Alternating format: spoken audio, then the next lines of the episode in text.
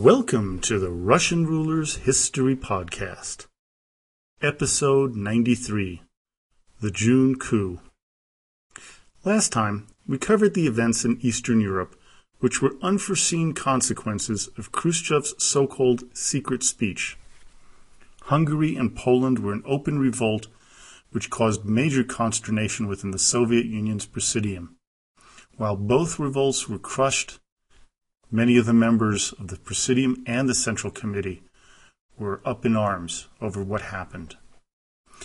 By now, Khrushchev had developed a lot of enemies within the Presidium, mainly due to the secret speech, which had outed the members who carried out Stalin's crimes. But there was another reason that would eventually lead to his downfall in 1964. It was his irrational and embarrassing behavior as well as his continuing attack on the other members of the Presidium. Molotov, Voroshilov, and Kaganovich were oftentimes targeted by Nikita's tirades during Presidium meetings.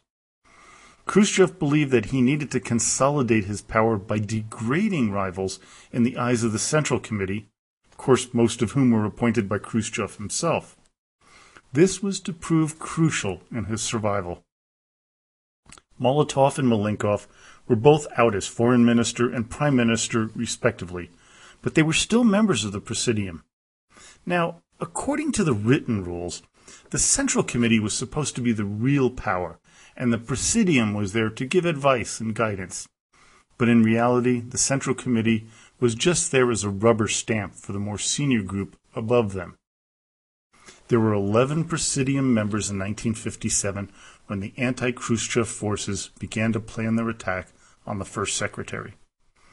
Khrushchev was barnstorming around Russia in early 1957 as he was about to propose and then quickly implement a major decentralization of industrial and agricultural planning, along with an attempt to improve relationships with the intelligentsia, a group long suppressed under Stalin's regime. Khrushchev thought that this would improve his standing amongst the power brokers, but instead it almost cost him everything. His decentralization plan was incredibly radical in nature. Instead of planning everything through Moscow alone, Khrushchev created 105 councils to plan production quotas locally, but still answering to a greater overall plan. Nikita believed that this was the only way to achieve the goals he set when he boasted that the Soviet Union would, quote, be able by 1960 to catch up to the United States in per capita meat output. Now, the idea that they could achieve that in three years was totally absurd. They would have had to increase production threefold in that short period of time with no incentives. Khrushchev was widely criticized because of his unfettered belief in his plan, despite being warned by economists that it was impossible. Even though he was strongly warned, he admitted, quote, I asked the economists to find out when we would be able to catch up with the United States and the foodstuffs I've mentioned. I will let you in on a secret. They gave me a piece of paper. They had signed it. They had even put their seal on it. It says on this piece of paper if we can step up the output of meat 3.2 times, we can catch up with the United States in 1975. Excuse me, comrade economists, if I have hit a sore spot. Khrushchev agreed with the numbers, but being a real believer in Leninism, Stalinism, he felt that the Soviet people could un- overcome the odds. Quote, Sometimes man can exceed his own strength by making a sudden spurt. Let our opponents ponder what the working class can perform. We will successfully solve the task we have set for ourselves. Kaganovich responded years later. He came up to us afterward with the self satisfied smile of a man who had invented a great idea. He further went on to say that when Khrushchev was confronted with the numbers submitted by the economists, he, quote, got mad, raising his little fist threateningly. But he couldn't refute Gosplan's figures. Alexei Kosygin, a Khrushchev ally at the time, said, Molotov spent a long time gathering materials to show that no one, not the party, not the people, not the agricultural leadership, not the peasantry, that no one was in a position to overtake the United States in output of meat. Khrushchev went international in his belief of the plan when he was interviewed on CBS News in the United States when he stated that if they miss the target by one year, we shall not be very upset, and our people will not bear a grudge against the Central Committee of the Communist Party and the government. When the Soviet Union collapsed in 1991, the goal had still not been met. When Khrushchev tried rapprochement with the literary liberal intelligentsia in May 1957, he embarrassed himself by putting down books that he admitted he had not read. At a party get together outside Moscow, the leader got drunk and got into a shouting match with the author of Literaturnaya Moskva, Margarita Aliger. You're nothing but an ideological saboteur. You're a remnant of the capitalist West. The tiny, frail woman responded, What are you saying, Nikita Sergeyevich? I am a communist, a member of the party. You're lying. I have no faith in communists like you, Khrushchev replied. Describing his boorish behavior, Kaganovich stated, His speech wasn't transcribed. If it had been, no stenographer would have been able to follow it. Mikoyan recalled that after the writer's debacle, meetings at the Presidium became simply unbearable after the meeting with the writers. He had drawn the lines in the sand between himself and the majority of the members of the Presidium because of his erratic behavior. This was later to even extend to his strongest supporters. But not this time. Four men began to put together a plan for the coup against Khrushchev. Molotov, Kaganovich, Malenkov, and Voroshilov. The first three really despised each other but they hated Nikita Sergeyevich even more. Quickly thereafter, Shepilov and Bulganin joined the group. This was not a group of raging intellectuals. Stalin had seen to that.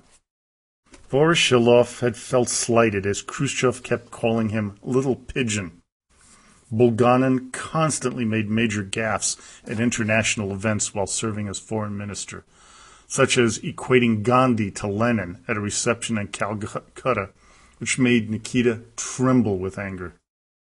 Molotov and Kaganovich were the heavyweights, but had their personalities neutered by years of fear serving under Stalin.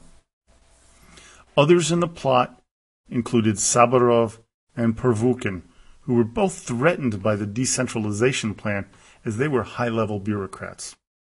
The game was on, and if Khrushchev didn't know it was on, he did after his son Sergei's wedding on June 16, 1957. It was custom for all the Presidium members to show up to the wedding of the son or daughter of a member and give them lavish gifts. At this wedding, the presents were cheap and not customary. Khrushchev then gave a speech while slightly inebriated, which poked fun at Bulganin which according to Sergei made him, quote, react with fury. He simply exploded. He started to shout that he wouldn't let anyone shut him up and order him around, and that all that was going to end soon. Zhukov noted in his biography that after the wedding, Molotov, Malenkov, Kaganovich, and Bulganin got up together and left the Dacha. According to a former aide to Khrushchev, Pyotr Demichev, Nikita knew something was up. Quote, Who told him his heart to say? But he must have felt it. As early as May 1st, when party activists gathered at a dacha outside the city, and Bulganin was the formal host, the anti Khrushchev mood was obvious. Khrushchev had to have detected it. After all, he was a sensitive man. On June 18th, a meeting of the Council of Ministers was called, and Khrushchev was summoned by Bulganin. Nikita hesitated, but went anyway. Malenkov demanded that Bulganin and not Khrushchev chair the meeting. The following is how William Taubman, in his biography of Khrushchev, describes the meeting.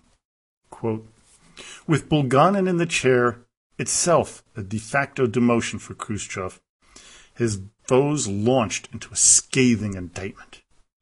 Malenkov recounted error after error. Voroshilov called Khrushchev unbearable and demanded his removal as party leader. Kaganovich linked Khrushchev's insistence on re-examining 30s show trials with his dalliance with Trotskyism in 1923. Others' cows may moo, but yours should stay silent, snapped Kaganovich, prompting Khrushchev to sputter, What are you hinting at? I won't take it any more. Molotov joined the assault. Bulganin and Pervukhin piled on. According to Kaganovich, Mikoyan tried to restrain Khrushchev and partly succeeded. Although Khrushchev rejected most accusations, he accepted a few and even promised to correct his mistakes. Stalling, he and Mikoyan demanded delay until all full and candidate members and all Central Committee secretaries were present. They got that adjournment until the next day. However, Khrushchev was reeling. When he arrived that evening at a Bulgarian embassy reception, he looked preoccupied, even depressed.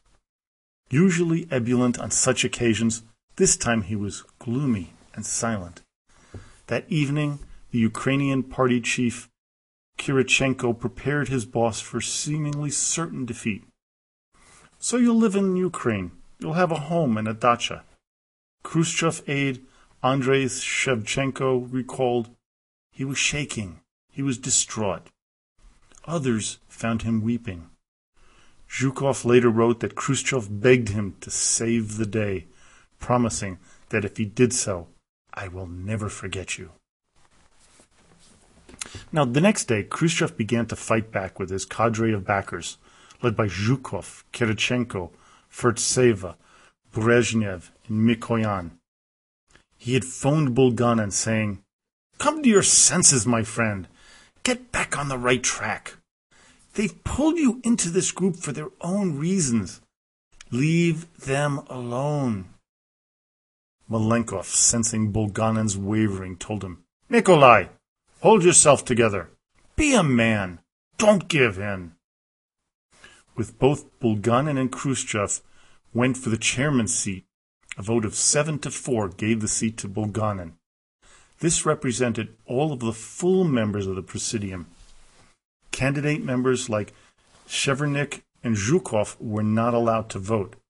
Had they, Khrushchev would have had a 13 to 7 majority. Backroom bargaining began in earnest that evening, which caused the Seven, now called Anti Party Group, to begin to retreat from their staunch position that Khrushchev be removed completely from power. Zhukov began to use his military muscle by having Air Force planes fly all over the Soviet Union, bringing to Moscow all the local secretaries, who were, for the most part, Khrushchev supporters. By June 20th, there were 107 out of 130, 130 Central Party Committee full members in Moscow. They sent the Presidium a petition, which was presented by Marshals Konev and Moskalenko, which meant that the military was now behind Khrushchev. The anti-party group now knew the gig was up. Voroshilov met one of the petitioners and said, Are we supposed to give an explanation to you, boy? First, you'd better learn to wear long pants. It was Voroshilov's last stance as party leader. The Presidium was forced to accept that a party plenum be held on June 22nd, the plenum lasted for six days.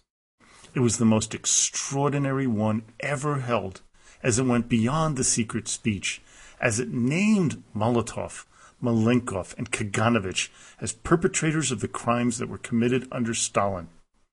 But it was Zhukov, not Khrushchev, who laid into the members in attendance. Quote, If only the people had known that these leaders' hands were dripping with blood, Zhukov said, they would have greeted them not with applause, but with stones. Others, too, former members of the Politburo, were guilty. I assume, comrades, that you know whom I'm talking about. But you also know these comrades have earned the trust of the Central Committee and of the whole party with their honest work and their straightforwardness. I am sure for that, as well as for their candid confessions, we will continue to recognize them as leaders. According to Taubman, Khrushchev was the subject of these last lines. Zhukov first accused him and then, in effect, pardoned him. Khrushchev must have been stunned and frightened as well. Accusatory words went back and forth between the anti party group and those supporting Khrushchev, but the endgame was now in play. Bulganin, Saburov, and Pervukhin begged for mercy. Kaganovich and Malenkov began to see the futility and resistance. Molotov alone stood firm in his defiance. The one time in his life he truly stood up for himself. Shepilov laid into Khrushchev, but Mikoyan came to his defense, saying that yes, Nikita was hot headed, hasty, and too sharp tongued, but that it came from the heart, not any intrigues. When Khrushchev went after Molotov for a note that he had wrote, written on the rejection of a plea of leniency by General Yakir in 1938, which read, A perfect description under the comment of Stalin that had called the general a scoundrel and prostitute, he really laid into the former second in command, quote, Stalin didn't dictate those to you. You wanted to please Stalin, to show him how vigilant you were. You sent innocent people to death with taunts and a smirk.